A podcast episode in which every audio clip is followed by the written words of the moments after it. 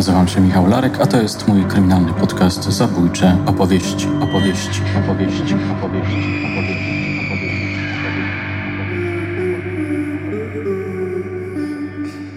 Śledztwo, które wstrząsnęło wiernymi.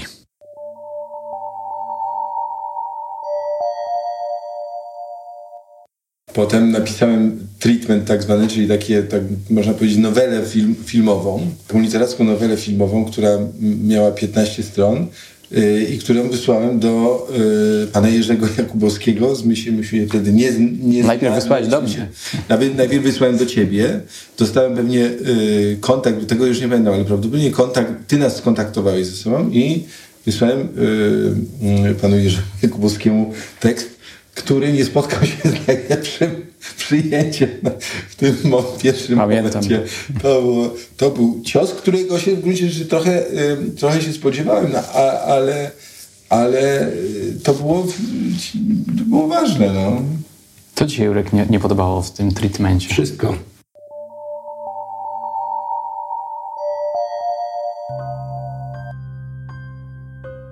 W 2007 roku Jerzy Jakubowski, dobrze znany wam emerytowany oficer policji, wydał książkę pod tytułem Policjant okrutne zbrodnie, głośne śledztwa. Ta bardzo ważna dla mnie praca stanowiła opis i podsumowanie niemal 30-letniej służby Jakubowskiego, świetnego, docenianego, mającego na koncie sporo sukcesów śledczych starego szkieła.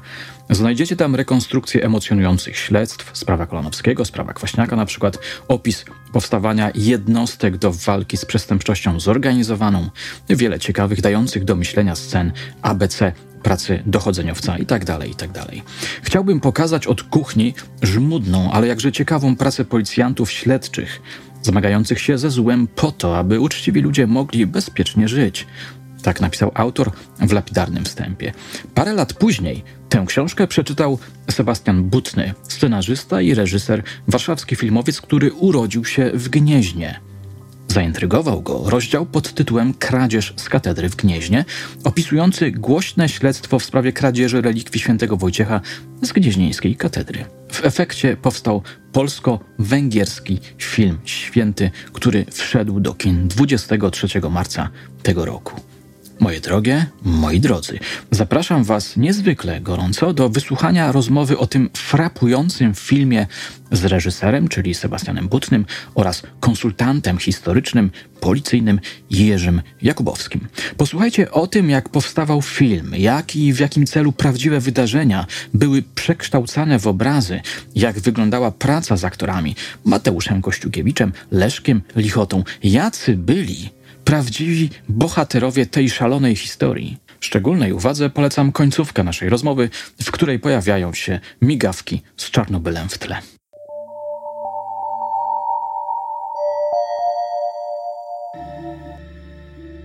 Jestem gnieźnianinem. Urodziłem się w 1976 roku, więc w 86 miałem 10 lat. I e, okazało się, że dopiero wtedy zrozumiałem, dlaczego Gniezno jest e, podręcznikach historii, ponieważ naprawdę zrobiło się głośno ze względu na katedrę, ze względu na świętego Wojciecha, ze względu na y, relikwie, które się znajdują w katedrze i ze względu na to, jak się okazało nagle y, super ważną polityczną rolę odgrywała katedra i Gniezno.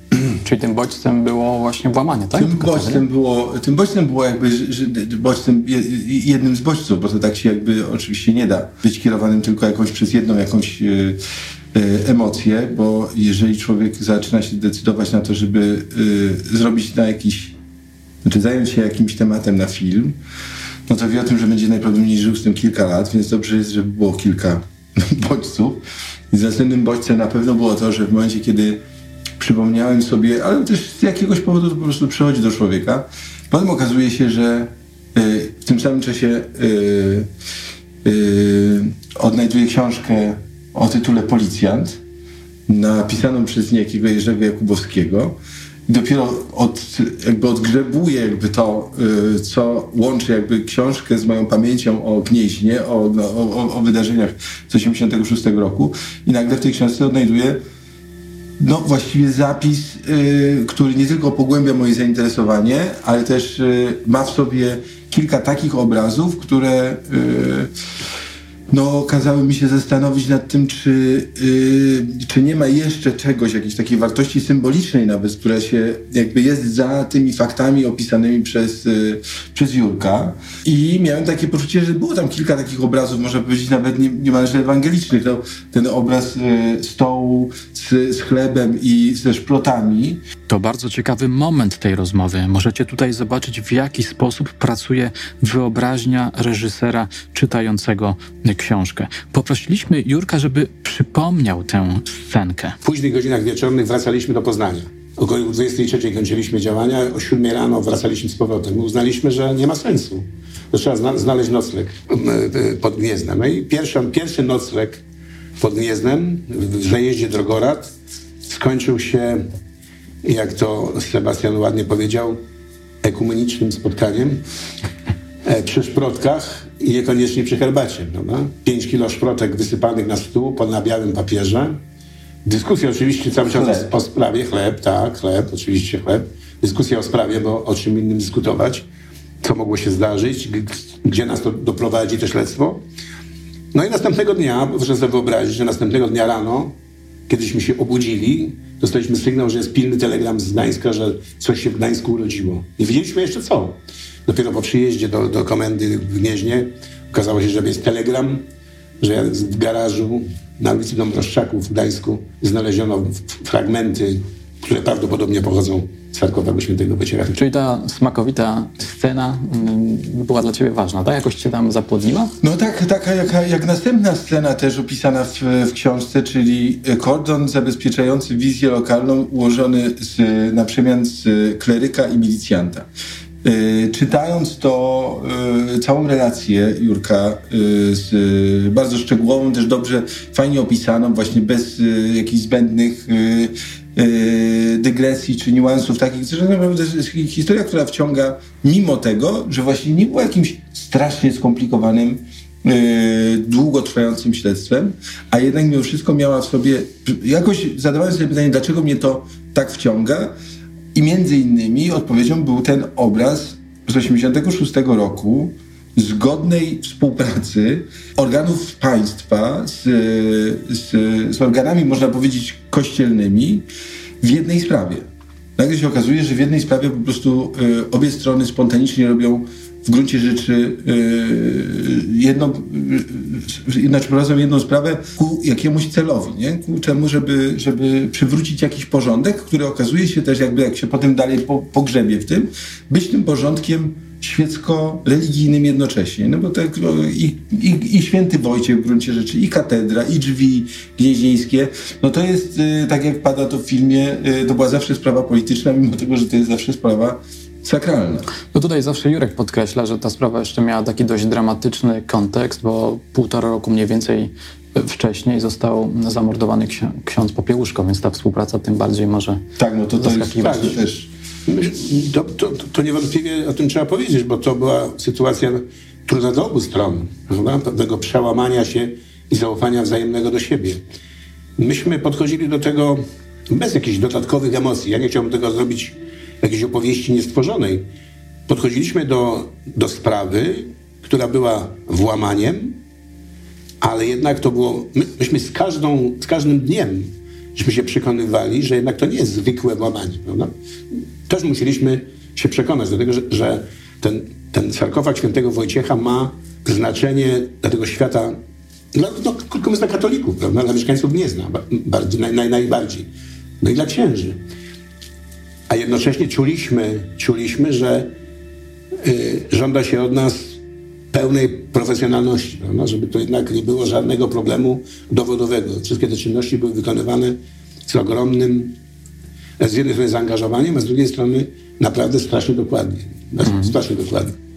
Okej, okay. E, Sebastian, mnie bardzo interesuje, jak pracuje wyobraźnia filmowca. Tutaj w Twoim wypadku i scenarzysty, i reżysera. E, pamię mówisz, mówiłeś, że jakby pamiętałeś tę sprawę z Gniezna, ale czy ona cały czas w tobie gdzieś tam krążyła, rezonowała? Czy było też tak, że w pewnym momencie właśnie przeczytałeś książkę, w tym rozdział o Gnieźnie napisany przez Jurka Jakubowskiego i wtedy ci się to przypomniało i pomyślałeś sobie, że zrobisz na ten temat film, czy to jeszcze jakoś inaczej przebiegało w twojej głowie? No to jeszcze przebiega w taki sposób, że, że jakby zawsze musisz sobie, yy, znaczy ja tak myślę, że zadajesz sobie pytanie jakby o czym to ma być, no bo mhm. jest y, ciekawa historia. Wiesz o tym, że można ją opowiedzieć, użyć jakby te, tych czasów, które są bardzo ciekawe. Ten druga połowa lat 80., którą też można jakby uchwycić, bo wydaje mi się, że mam coś, było coś ciekawego do opowiedzenia jeszcze o tych właśnie, o tym czasie, kiedy już y, gdzieś tam podskórnie wszyscy czuli, mimo tego, że nie wiedzieli o tym, ale nie spodziewali się nawet tego, że komuna może upaść, ale że to mogło już być widać w ludziach na przykład. Nie, że można też to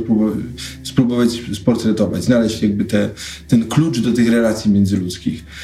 Ale to, co jest, y, to, co mi daje zawsze jakieś takie największe paliwo, no to to jest taki, to jest jeden obraz, czy scena, czy sekwencja, którą wiem o tym, że że jest sens poświęcić tyle lat, żeby ją zrealizować. No i to jest sekwencja tutaj jakby finalna, czyli sekwencja tak, tak, tak zwanej wizji lokalnej, mhm.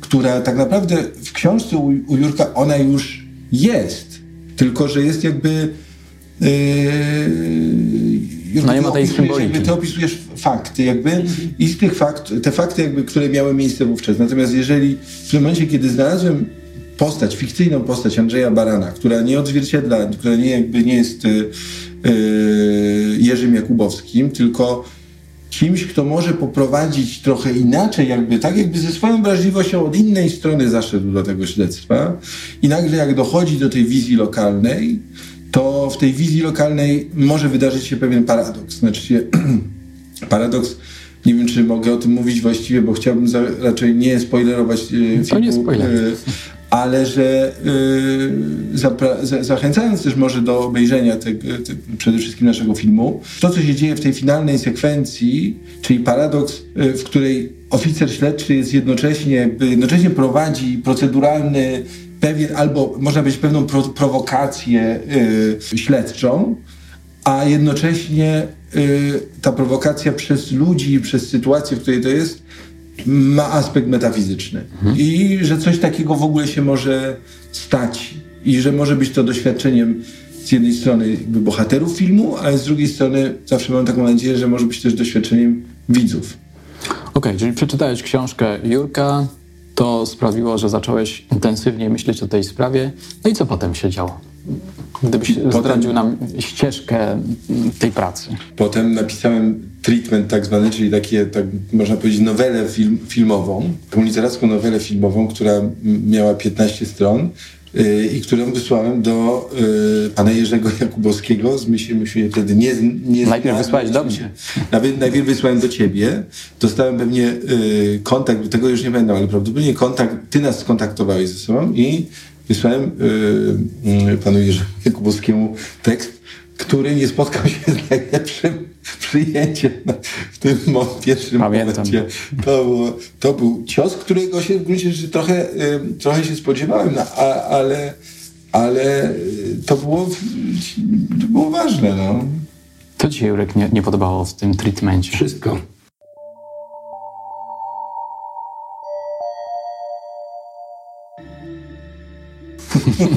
znaczy, ja już o tym mm, mówiłem, ale powtórzę. No, krótko mówiąc, musiałem, znaczy nie dostrzegałem tam siebie i nie dostrzegałem prawdziwej pracy policyjnej. Albo też dostrzegałem pewien, pewną wizję artystyczną, która odbiegała od rzeczywistości.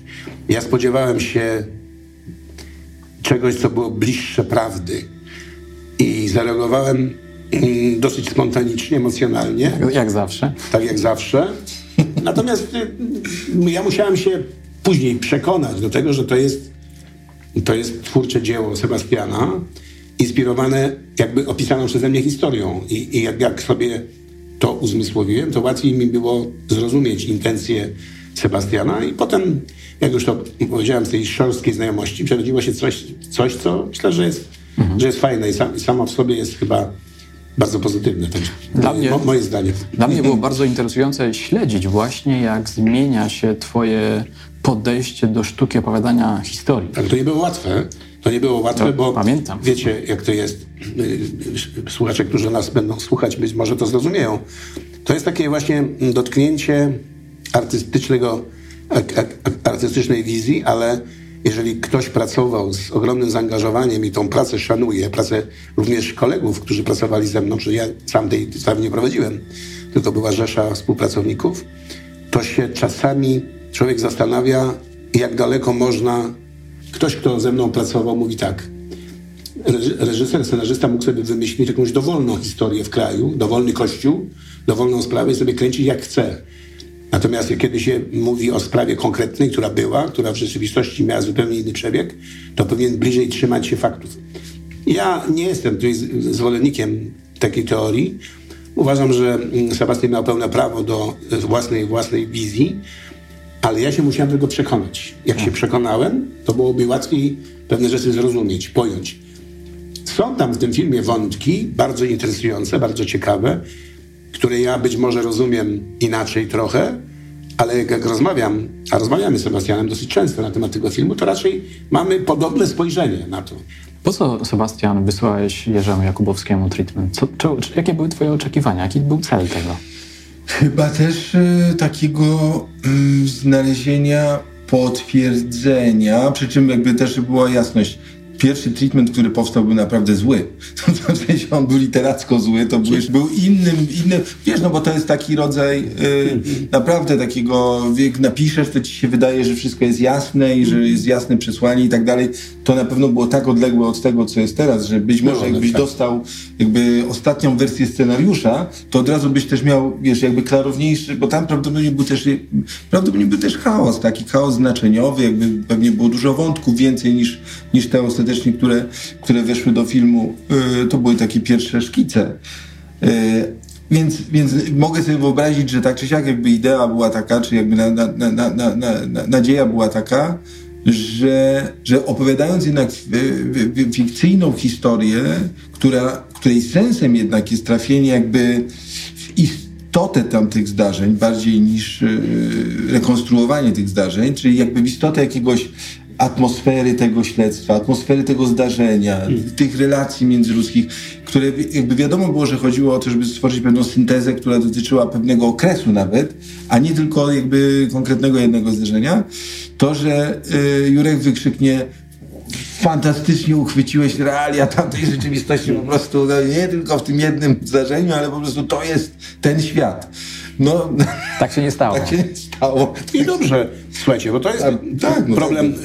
To znaczy, ja prowadząc, pracując przy tej sprawie, ja mm, nie zajmowałem się w tym czasie wokół mogło znajdować, prawda? Ja się zajmowałem najpierw zabezpieczeniem śladów, potem dowodów i profesjonalną obsługą tego śledztwa. No, to, był mój, to była moja robota. Natomiast nie zastanawiałem się nad głębszym sensem? Chociaż Chociaż były sytuacje bardzo interesujące, na przykład kwestie relikwii, które znajdowały się e, w sarkofagu. Myśmy prowadząc oględziny, mieliśmy dostęp do, do sarkofagu i na dobrą sprawę mogliśmy robić, a szczególnie jeszcze w tamtych czasach, wszystko, co uważaliśmy za słuszne. Ale uznaliśmy, że nie będziemy, jakby to powiedzieć, naruszać świętości Kościoła. I uzgodniliśmy z, ze stroną kościelną, że oni nam te relikwie, które się tam miały znajdować, a nie mam prawa sądzić, że nie znajdowały się, wyciągną nam w nocy i przekażą następnego dnia. Bez naszej ingerencji. A więc również była jakaś, jakaś tam refleksja, żeby jednak nie naruszać tego, co jest, co, co według nas, tak uważaliśmy tak, tak. wówczas, jest nienaruszalne. No, I widzisz, to jest jakby z tej perspektywy. No właśnie. Y, to jest to, co jakby, y, co na pewno zostało w tobie też jako refleksja, jakby z tamtych, zresztą to się też y, czyta w, w twojej książce. Ty, ty, ty, i, i, czyta się już jako pewien rodzaj takiej narracji po fakcie, nie? że jakby to jest coś takiego, co, co pamiętasz, jakby coś, co, co zostało, jako coś zaskakującego też, co, co was też jakby było w jakimś waszym doświadczeniem.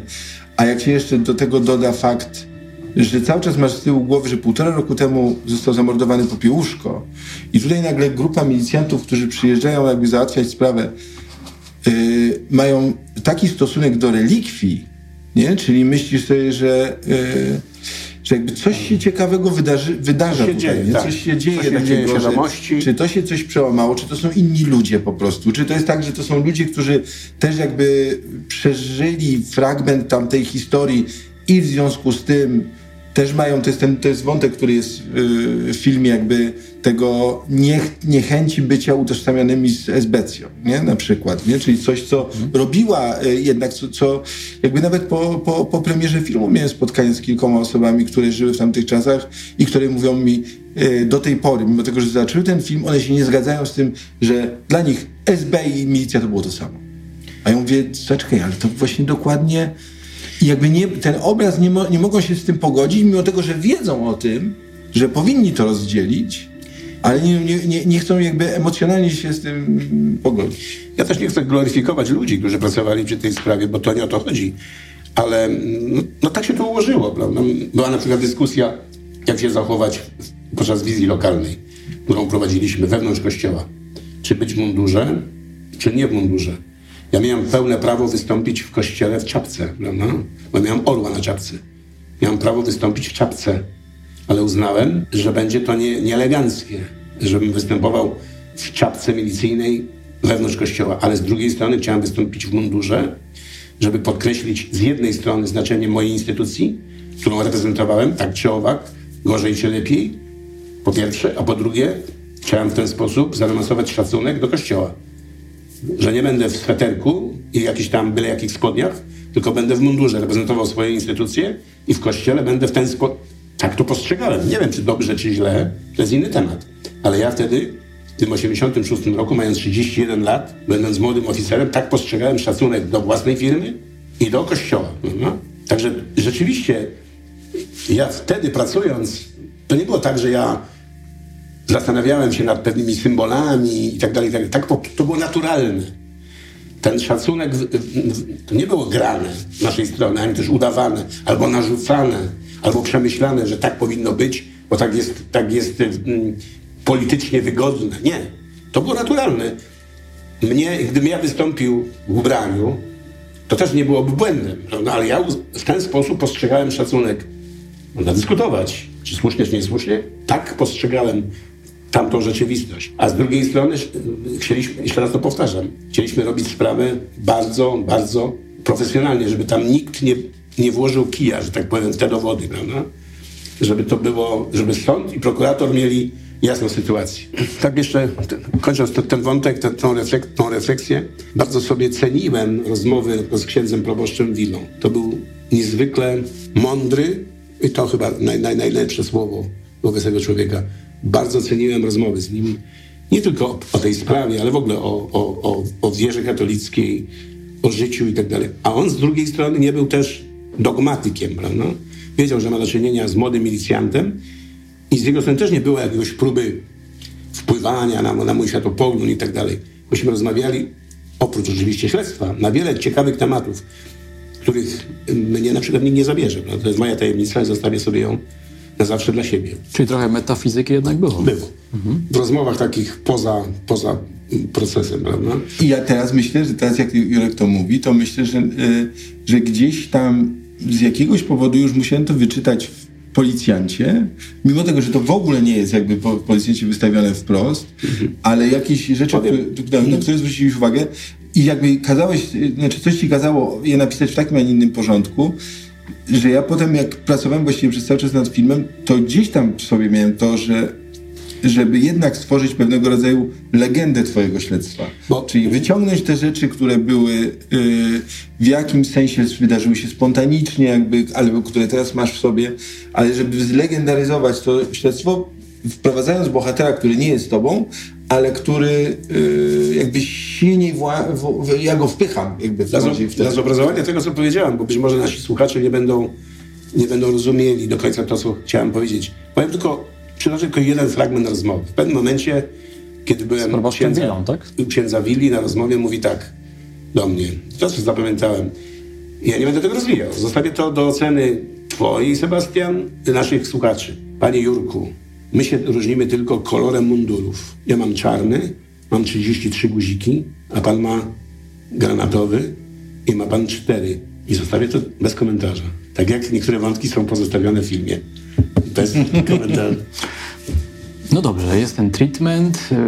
Początki waszej znajomości są, jak powiedział Jurek, szorstkie, no ale praca postępuje, powstają kolejne wersje scenariusza. Gdybyś, Sebastian, ze swojej perspektywy opowiedział trochę, jak się pracowało z Jerzym Jakłowskim, który stał się, jak rozumiem, w pewnym momencie konsultantem historycznym. Tak, yy, można powiedzieć, że yy, Jurek brał udział, co, co można powiedzieć, co, co którejś wersji yy, tekstu. Tak, były dużo, dużo różnych zmian, które miały charakter dramaturgiczny, ale jak już wiedziałem o tym, że coś się bardzo mocno zmieniło, jakby znowu nastąpił jakiś przełom w tym, w tym opowiadaniu, no to wysyłałem kolejną wersję Jurkowi, tym bardziej, że ten cały proces, czyli właściwie poszukiwania też e, finansowania na ten film i tak dalej, no to raz, że trwał długo, a przez to dawał mi też e, szansę, a z drugiej strony trochę wymuszał tak naprawdę sytuację ciągłej pracy nad, e, nad tekstem, no bo wraca się po pół roku i nagle się okazuje, że to jest,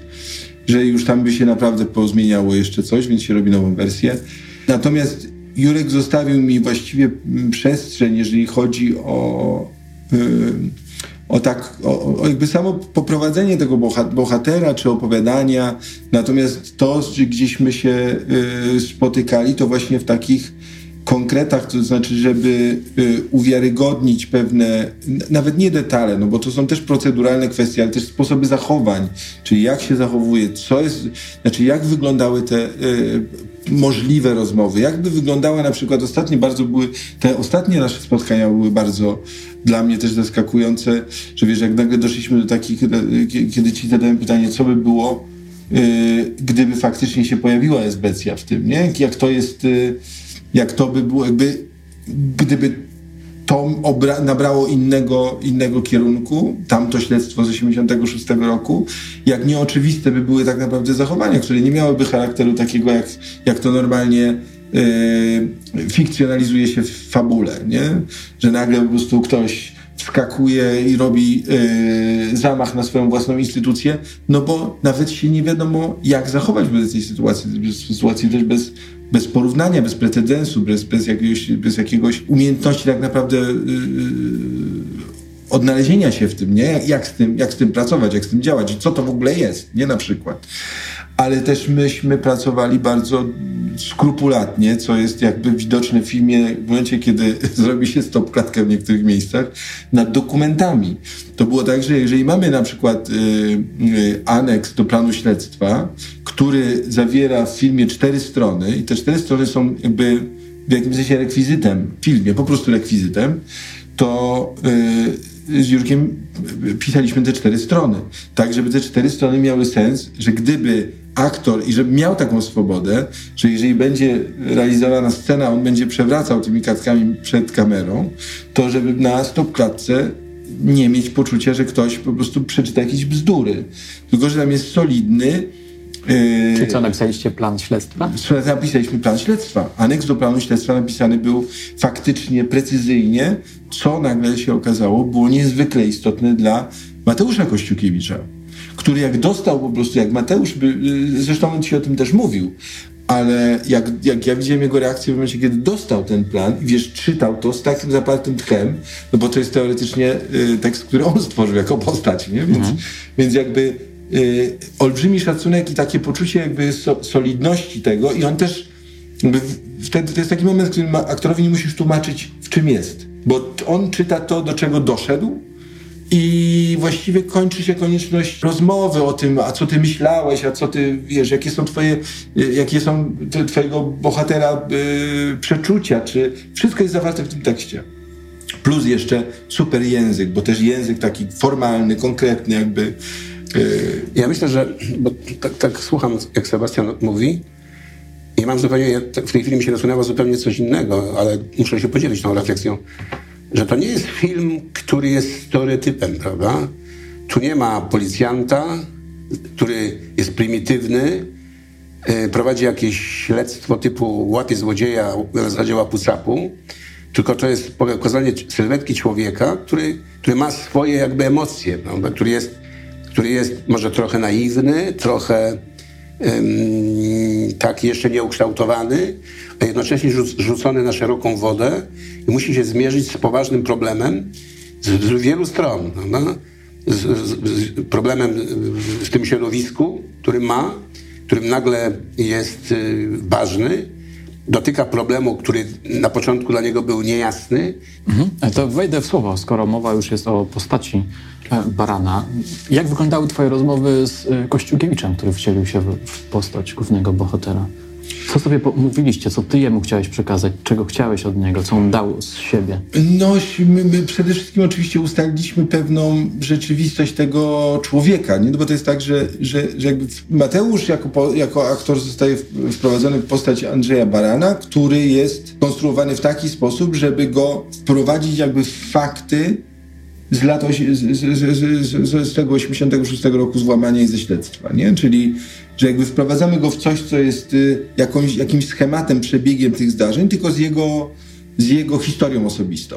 Nie wiem, trzeba było jakby ustalić przede wszystkim to, skąd on się bierze, jakby co on przeżył, dlaczego jest akurat z Tomiolą Baran, jak to się wydarzyło, jest, jaka jest jego wrażliwość, że dlaczego jest tak, że on nie pije tej wódki. Że to bardzo jedną z podstawowych rzeczy było to, że mamy tam w jego gabinecie, czy tam w jego pokoju, można powiedzieć, jest olbrzymi plakat y, z filmu Police, który wyszedł w 1985 roku i gdzie jest Gerard Depardieu i e, Sophie Marceau.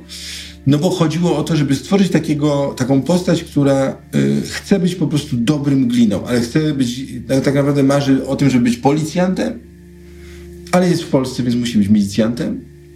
Więc on by chciałby, chciałby już robić to inaczej. Nie? Chciałby już, y, te, w związku z tym, to mi daje też szansę na to, żeby przedstawić tak jak Jurek o tym mówił, niestereotypowego y, milicjanta, no bo właściwie mamy, w gruncie rzeczy my sobie powiedzieliśmy, że to jest policjant, który y, próbuje nie zauważyć tego, że jest w PRL-u. jest tak ubrany, chce tak poprowadzić to śledztwo, ma ambicje, chce załatwić te sprawy, nie interesuje go y, woda, nie wody z kumplami, bo akurat tak ma, że go po prostu boli brzuch i żołądek, więc on jest w stanie jakby pić tej wody, co go jakby znowu odpycha od, od, od kumpli, co sprawia, że on będzie musiał się zachowywać inaczej. No i myśmy sobie to dosyć łatwo znaleźli klucz na to, ale to, czegośmy się y, y, trzymali i, i o czym też Jurek y, wspomniał przed, przed chwilą, że to też jest opowieść o, o człowieku w takim sensie, że to jest że przyglądamy się przede wszystkim człowiekowi, który jest milicjantem, który jest, doświadcza tych rzeczy, które mu się dzieją w trakcie tego śledztwa. Czyli yy, chodziło o to, żeby zajrzeć do takiego człowieka z drugiej połowy lat 80., już świadomego tego, tych wszystkich uwikłań relacyjnych, tego, że się półsłówkami mówi, że niektórych rzeczy się nie mówi, tu się przygląda, wie o tym, że wie się o tym, że trzeba niektóre rzeczy rozgrywać w taki, a nie inny sposób, że trzeba się bać tych, ale już właściwie się nie trzeba bać tamtych. Yy, I że to jest jakby pewna tkanka jakby tych, yy, tego głównego właściwie tematu filmu, nie? czyli tego, jak ci ludzie przechodzą przez to śledztwo, to jest bardziej ważne niż to, że to śledztwo przebiegało tak, tak i tak i tak. Nie? Mhm. Że miało takie. Y, czy ci ludzie w tym tak naprawdę, y, w tym śledztwie są, y, są kluczowi. Ale on też się odróżnia ze względu chyba na swoją naiwność, bo wszyscy boją się tego śledztwa, uważają, że to będzie jakaś polityczna afera czy chutzpa wszyscy chcą, nie, nikt nie chce brać udziału, a on właściwie wręcz domaga się, żeby przyznano mu to śledztwo, więc ja dostrzegam w nim trochę element takiej naiwności. Ja, ja bym tak nie, nie, nie, nie odbierał, że domaga się. Jest jakby postawiony przed faktem i się musi z tym znaleźć. Prawda? Ale on tam przecież idzie i, i, i jakby sugeruje, że on jest gotowy je No tak, bo, bo proponują. Ja tę sprawę prowadziłem, i też nie, nie, zastanawiałem się, dlaczego decyzja moich przełożonych była taka, że ja, ją, ja, ją, ja ją prowadziłem, a nie ktoś dość bardziej doświadczony, prawda? Być może mi jest bardzo trudno mówić o sobie, prawda? Ale być może to jest taka refleksja po latach. Oczywiście może nieuczesana, ale być może ktoś, może jakiś sens był taki, że ja byłem, no krótko mówiąc, to powiedzieć, żeby było nieskromnie, no raz, że chyba dobry w tym, co robiłem, a jednocześnie... No byłeś pupilkiem pułkownika Mroza. Czy, czy popilkiem. W każdym razie trudno mi to rozwijać, bo, bo, bo słuchacze mogą pomyśleć, że mam jakąś tendencję do megalomanii. Wydaje mi się, że jednak, i powiem to, Obojętnie jak to zabrzmi, jak to będzie oceniane. Wydaje mi się, że myślano również, żeby ten człowiek, który będzie prowadził sprawę i będzie miał kontakt z stroną kościelną, prezentował pewną, pewien poziom. Żeby miał intelektualny. Tak mi się wydaje. Może nieskromnie, to o mnie świadczy. Być może. Ale tak sobie to wyobrażam. Starałem się nie zawieść moich przełożonych szczególnie i instytucji, którą reprezentowałem wtedy. I to jest ta różnica między Jurkiem a naszym bohaterem, dlatego że ty już miałeś... Ja już miałem parę spraw Ty już miałeś parę poważnych. spraw, ty już, mia, ty już miałeś jakby tak naprawdę pozycję, y, taką faceta, który, Tak, ale który ja rozumiem twoją, jakby ja swoją... rozumiem twoją intencję. Chciałeś pokazać tego, tego młodego człowieka, ja tak odbieram, jako innego, wyraźnie zarysowanego od, in, od pozostałych milicjantów. Że on się już na wstępie filmu różni. Już pierwsza scena jest On się różni, przez to też nie jest tak do końca... wyraźnie zarysowany, y, inny. Okej, ale może nie wchodźmy już w ta- takie Tak. szczegóły, bo jeszcze nie, pewnie nie Zostawmy wszyscy tam, zostawmy obejrzeli go. i zachęcamy, żeby poszli obejrzeć. Em, No dobrze, no to w takim razie powoli dopinacie ten e, scenariusz. Kiedy dla Ciebie było już jasne w miarę, że materiał jest gotowy i można zacząć go filmować? Wiesz co, no to jasne, to już było, wielokrotnie było jasne. Na każdym etapie każdego roku, kiedy ten film już mógł wystartować, to było jasne i to były, że tak powiem, za każdym razem inne filmy. To jest bardzo ciekawa sprawa w ogóle, że y, w międzyczasie na, przy, przy, przy okazji robienia jednego filmu powstało ich cztery, myślę. Znaczy za każdym razem powstawał trochę inny film, znaczy mógł mieć potencjał powsta pow- powstania. Yy, To, że powstał, yy, to już, to, to, że powstał ten film w tym momencie, a, a nie innym, brało się z tego, że to po prostu los wreszcie doprowadził do możliwości realizacji. Natomiast tak czy siak, ten scenariusz jeszcze był zmieniany w trakcie pisania, w trakcie realizacji. Yy, Jak mieliśmy przerwę dwutygodniową, to ja siedziałem nad tym, już mając zrealizowane część zdjęć. Ale to jest dos- dosyć sta- standardowa jakby historia. No, A nad czym tak pracowałeś? Co tam jeszcze, nie wiem, dopieszczałeś, dokręcałeś? bardzo trudno było. My, myślę, że na, na, na, naprawdę y, to coś, co może wyglądać na bardzo łatwe i lekkie filmie i o co, o, o co oczywiście zawsze chodzi, żeby narracja płynęła sobie w taki sposób, że widz tak naprawdę nawet nie wie, jakie są trudności tej narracji. Ale to, co jest tam trudne, to y, gospodarka informacją, czyli to jakby dojście do tego, jakby, co tak naprawdę widz musi wiedzieć, żeby móc podążać za tą historią. W tej dziwnej rzeczywistości, jakby jak niektóre rzeczy wytłumaczyć, ale jak niektórych rzeczy też nie tłumaczyć z tej rzeczywistości, mając, biorąc pod uwagę fakt, że może oglądać to ktoś, kto ma 30 lat. I jak narysować jakby to, te relacje yy, i jak yy, o niektórych rzeczach opowiedzieć w sposób taki, w których nie będziemy musieli tłumaczyć, dlaczego coś się dzieje, jaka, dlaczego jakaś scena ma, ma yy, yy, jaki jest wydźwięk sceny na przykład, nie? Żeby, jak doprowadzić do tego, żeby to się brało z aktorów, to się brało z pewnej, yy, oczywiście z jakiegoś ciągu montażowego, w którym, jeżeli dochodzimy do, do sceny, na przykład powiedzmy sceny, w którym Andrzej coś odkrywa w SB, to żeby widz w tym momencie poczuł dokładnie to, co ja chcę, żeby poczuł, żebyśmy potem nie musieli na temat tego wątku, o którym teraz nie mogę powiedzieć, bo nie mogę spoilerować, ale żebyśmy nie musieli robić znowu 30 minut filmu. Bo i to jest naprawdę, y, to było kluczowe, bo tam jest jednak kilka wątków, które się ciągną. Ja też mi zależało na tym, żeby ten film powstał y, w taki sposób, że, że pewne elementy pojawiają się, niby pozornie znikają na jakiś czas, ale potem wracają jako przyczyna i możliwość, jakby jako katalizator y, dalszego ciągu akcji. I takie znikanie i pojawianie się rzeczy w odpowiednim rytmie jest, jest właśnie piekielnie trudne. Tak naprawdę, mm, tak naprawdę na tym, tym było najwięcej, najwięcej też pracy.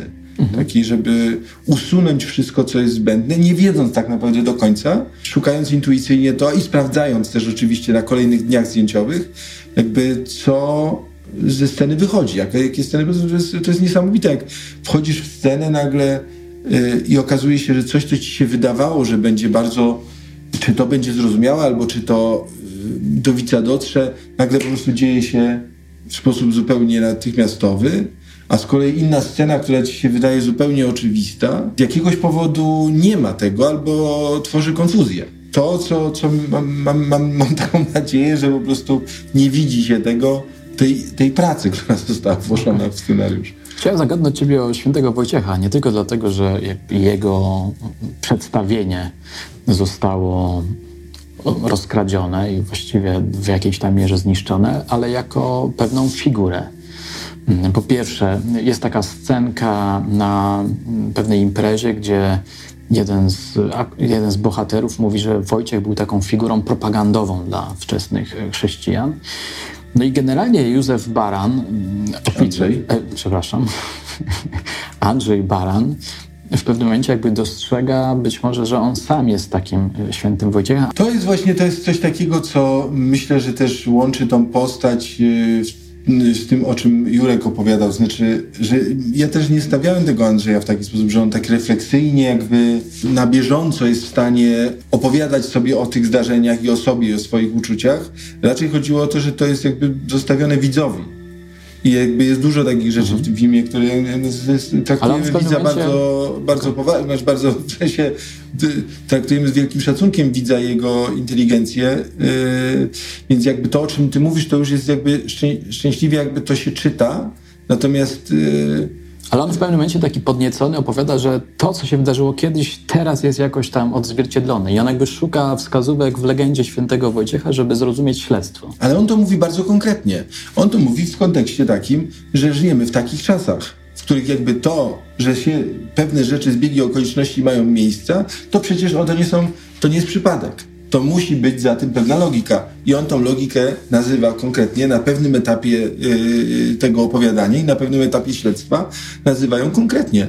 Jest tam za tym inspiracja. Nie? Konkretna, materialistyczna inspiracja na pewnym poziomie. Potem mamy jakby przewrotkę, która się, która się ma miejsce gdzieś tam w drugiej części, czy na końcu filmu może inaczej to wszystko, można to, to wszystko zrozumieć. Natomiast yy, myślę, że Andrzej jest, yy, tak naprawdę powiem tak, że jest jeden moment, jest jeden kadr, który my sobie umówiliśmy się z, yy, z Mateuszem Kościukiewiczem, w którym to, o czym ty mówisz, przez moment staje przed oczami głównego bohatera. I to jest zagadka dla widzów, który to jest kadr. A potem możemy zrobić tak, że ja powiem, który to jest kadr. Bo jest jeden moment, w którym on świadomie, Andrzej Baran, zlewa się, znaczy spada na niego, to ta świadomość tych yy, wszystkich powiązań. A co cię zafrapowało w historii samego świętego Wojciecha? Bo widać, że tam jest jakiś namysł nad jego historią, nad jego życiorysem. Nad powiem, jego powiem ci szczerze, y, za, za, zafrapowało mnie coś, co yy, mam taki charakter po prostu i szukam takich, yy, nie szukam może, tylko do mnie tak trafiają jako pewne znaki zapytania, pewne takie yy, może banalności, ale powiedzmy, relacja pomiędzy świętym Wojciechem i jakby jego osobistym zmaganiem się ze swoim losem, ze swoim powołaniem, czy ma zrobić to, czy ma zrobić tamto, czy ma jakieś przeszkody na swojej drodze, ale tak naprawdę ma się wrażenie, że mu nic nie idzie, że mu jakoś nie wychodzi, ostatecznie rzuca się jakby w tą misję, która, bo on chce zrobić coś ważnego, prawda, tylko Y, że ostatecznie jakby zostaje właśnie nie wysłany, tylko decyduje się na taką misję, która się bardzo szybko kończy i to teoretycznie tragicznie. Czyli dla niego się kończy tragicznie, a jednocześnie dzięki niemu następuje jakiś przełom.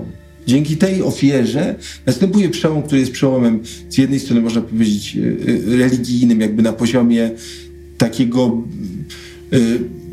przybliżenia jakby postaci męczeństwa w ogóle, kategorii męczeństwa jakby dla y, ludu zamieszkującego jakby tą, tą, tą, ziemię w tamtym czasie.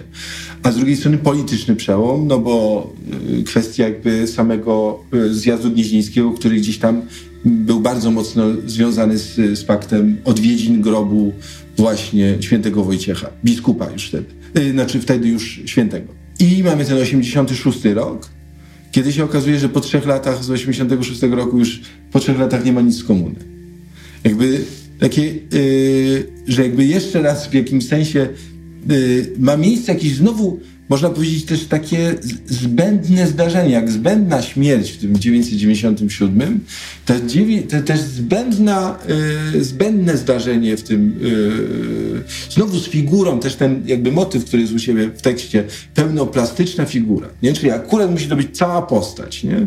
I ta cała postać jak właściwie przechodzi przez podobne, y, można powiedzieć, symboliczne obrazy i jakoś z jakiegoś powodu trzy lata później y, pozamiatane. Mówisz prawie jak historiozof y, romantyczny. No to są takie rzeczy, wiesz, które, które, które nie mają jakby pewnie, y, trudno mi znaleźć jakikolwiek y, po, połączenie y, na, na, poziomie materialistycznej jakiejś logiki, nie? Mhm. Ale, y, ale stało się to, nie? I jakby jest, jest, jest coś takiego, że mógłbym, można by było powiedzieć odwrotnie. Znaczy, że w figurze świętego Wojciecha, czy w, czy w jego postaci jest, y, jest coś, co jest jakby idzie z duchem czasu. Znaczy, był duch czasu jakiś tym tysiąc lat temu, który sprawił, że pewne rzeczy jakby niemożliwe stały się możliwe i nagle w tym 86 roku też pewne rzeczy niemożliwe stały się, zaczęły być możliwe. I do tego wszystkiego myślę, że, że stworzenie takiej postaci tego, tego, tego, tego Andrzeja Barana, który w gruncie rzeczy jest poniekąd taki arebur trochę, no bo to jest, on, on niby jest tym, y, znaczy ma pewne, tak jak jest ta scena w, na, na bankiecie, gdzie jest mowa, no, taki naiwny był, prawda, ten święty Wojciech, taki nieudacznik, prawda, nic mu nie wychodziło. Tak, to jest właśnie tak, jakby mowa była o, o Andrzeju Baranie, nie? Jakby ten, ten, ten bohater z tej sceny mówił o Andrzeju Baranie, a jednocześnie Andrzejowi się coś udaje, nie? Więc jakby to nie jest jakby ta, to nie jest męczennik, to jest jakby ktoś, kto jakby w jakimś sensie można powiedzieć, yy, tą figurę odwraca. I tak by też chodziło o, o, o, to, że nie zawsze trzeba po prostu umrzeć. Pamiętam, że we wczesnych wersjach scenariusza była jeszcze mowa o Czarnobylu, o wybuchu tak, w Czarnobylu, ale zrezygnowałeś. w czasie. Tak, tak, właśnie. Ja przypominam sobie najgorszy moment, który był nad Poznaniem. Ja y, końc, kończyłem, y, to był kwiecień, że pamiętam dokładnie dzień, który to był kwiet, kwietniowy dzień, czyli tak mniej więcej jak teraz. I ja, będąc zmęczony bardzo po całym dniu pracy, szedłem sobie spacerkiem przez Aleję Wielkopolską, przez Park Sołacki, ulicą Wołyńską, później w kierunku mojego miejsca zamieszkania. Nie zdając sobie sprawy zagrożenia. No, pamiętam ten moment. Następnego dnia okazało się, że mieliśmy największe stężenie. W Poznaniu? Tak. To nie wiedziałem. No widzisz, a ja z kolei inaczej to zapamiętałem. Ja to zapamiętałem radośnie, bo zrobiło się jakieś poruszenie wieczorem. Myśmy z siostrami leżeli w łóżku i nagle okazało się, że albo pójdziemy do lekarza, żeby łyknąć tego tak, płynu, mhm. ale potem mama, która była pielęgniarką, powiedziała, że nigdzie nie pójdziemy, ona przyniesie go. E, I ja mam takie wspomnienia. Ale pamiętam, że myśmy właśnie też rozmawiali o tym Czarnobylu i to była dla ciebie wtedy ważna scena. Tak, bo tam jeszcze, ale jeszcze parę rzeczy się działy, działy, no bo wydawało mi się, że, to, że byłyby dwa końce filmu. Jakby nie trzeba... trzeba I wszystko trzeba... można było zmieścić, prawda? Tak, i, i, to, i to dwa razy skończyć film, to, to, to, to jeden raz za dużo. Ja sobie przypominam, przepraszam, tak słucham z zaciekawieniem tego, co ty mówisz. Ja sobie przypominam y, coś, co, co też może wydawać się abstrakcyjne. 86 rok, myśmy dostali ponad 400 kartek od wiernych z życzeniami sukcesu w tej sprawie, a potem z podziękowaniami. Wyobraźcie sobie, to, to, był, to, był, to był naprawdę trudny moment w historii naszego kraju, prawda? A jednak ludzie, i to nie było udawane, nie było to, przecież tego nikt nie, nie narzucał tym ludziom, prawda? Pamiętam z Niepokalanowa jak, jakaś historia. Myśmy te kartki oglądali, zastanowiliśmy się, co z tym zrobić, prawda?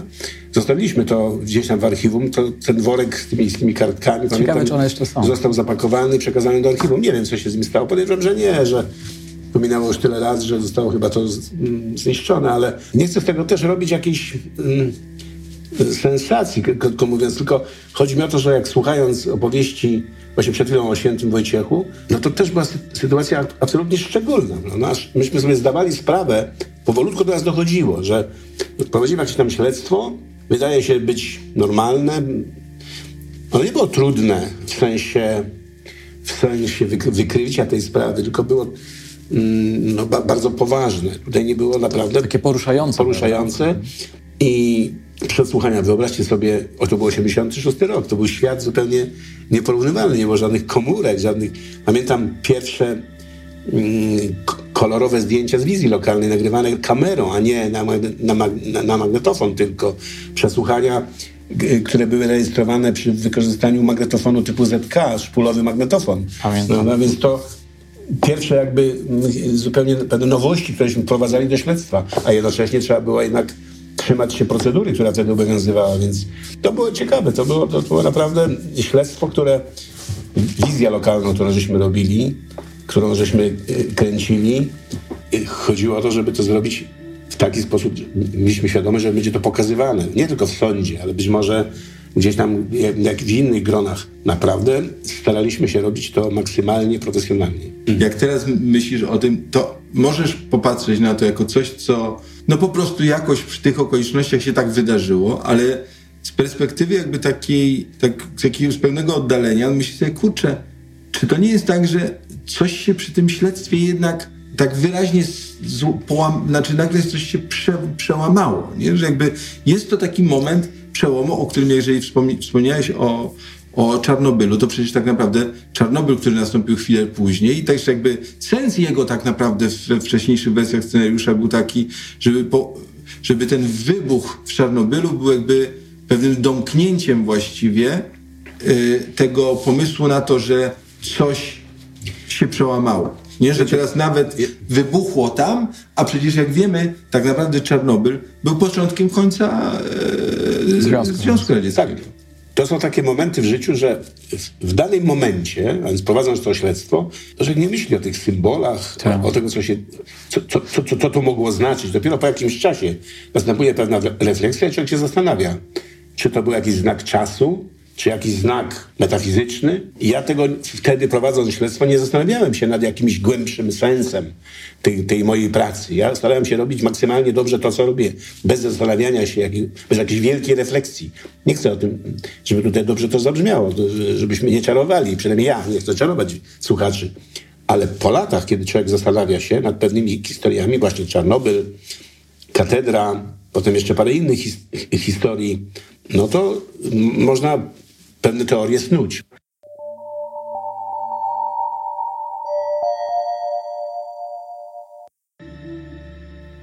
Duże wrażenie wywarła na mnie rola Lichoty. I czasami mam wrażenie, że on jakby tak zdominował ten, ten, ten świat e, przedstawiony. Tak jakby on był taką postacią naj, najmądrzejszą, która rzuca jakieś światło, daje jakieś interpretacje, poucza, że jest takim mentorem. Ja myślę, że ja odnalazłem tam sporo elementów księdza Willi. Aha. Autentycznej postaci, która... Ksiądz Willa był mm, w realu starszą, starszym mężczyzną niż postać grana przez pana Lichotę, ale mm, ja widzę wiele podobieństw. Mhm. Tak to rzeczywiście było. To tyle. No ja powiem, że właśnie nie wiem dlaczego, ale te, on w moim przekonaniu, znaczy dla mnie on tą swoją rolą udowodnił, że jest znakomitym aktorem. I teraz sobie wyobraźmy, że to są y, rzeczy, które Leszek y, Lichota zrealizował tak naprawdę w, jakby w pojedynczych scenach, y, w których nam też zależało na tym, żeby postać księdza była właśnie tą, która się pojawia wtedy, kiedy jest to niezbędne.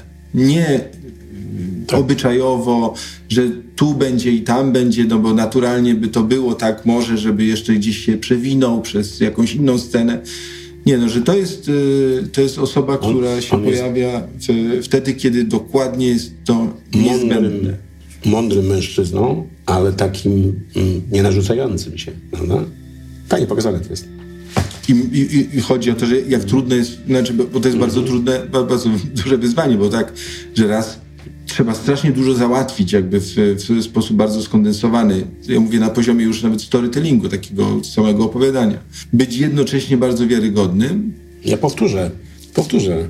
Panie Jurku, my się różnimy tylko kolorem mundurów. Dobry tekst, dobry tekst. Ja mam czarny z 33 guzikami, pan ma niebieski z czteroma. I to jest, i to jest wiesz, niesamowite jest to, że, że w gruncie rzeczy teraz jak, to, jak ty to mówisz, czegośmy nie wiedzieli tak naprawdę, to w jakim sensie w postaci księdza, e, jest. który też tego, to, tego nie wypowiada, ale w gruncie rzeczy można powiedzieć, że to jest. W jego stosunku tak. do, do, Andrzeja Barana. Tutaj się zatrzymamy, żeby za dużo nie powiedzieć. Jeśli chcecie jeszcze coś na koniec skierować do naszych słuchaczek, słuchaczy. Ja zachęcam do tego, żeby pójść, obejrzeć, tylko nastawiać się na film niełatwy. To znaczy film, który, który pobudza do refleksji. O refleksji o tamtych czasach, trudnych czasach i ja już o tym też wspominałem, o pewnych możliwych kompromisach między ludźmi, którzy są, wydaje się, czasami w poważnym oddaleniu światopoglądowym, a jednak potrafią ze sobą żyć. Ja bym z kolei zaprosił y, też, y, doda, dodając, y, dokładając i ciesząc się właściwie z tego, że, że, że tak mówisz o, o, o filmie i się z tym absolutnie zgadzam, ale też y, ba, bardzo gorąco zapraszam do spotkania się z tym konkretnym filmem, e, bez założenia tego, jaki się film oczekuje. Jest tak, że, że, że, że ten film się rozwija wtedy, kiedy jest się na niego otwartym też.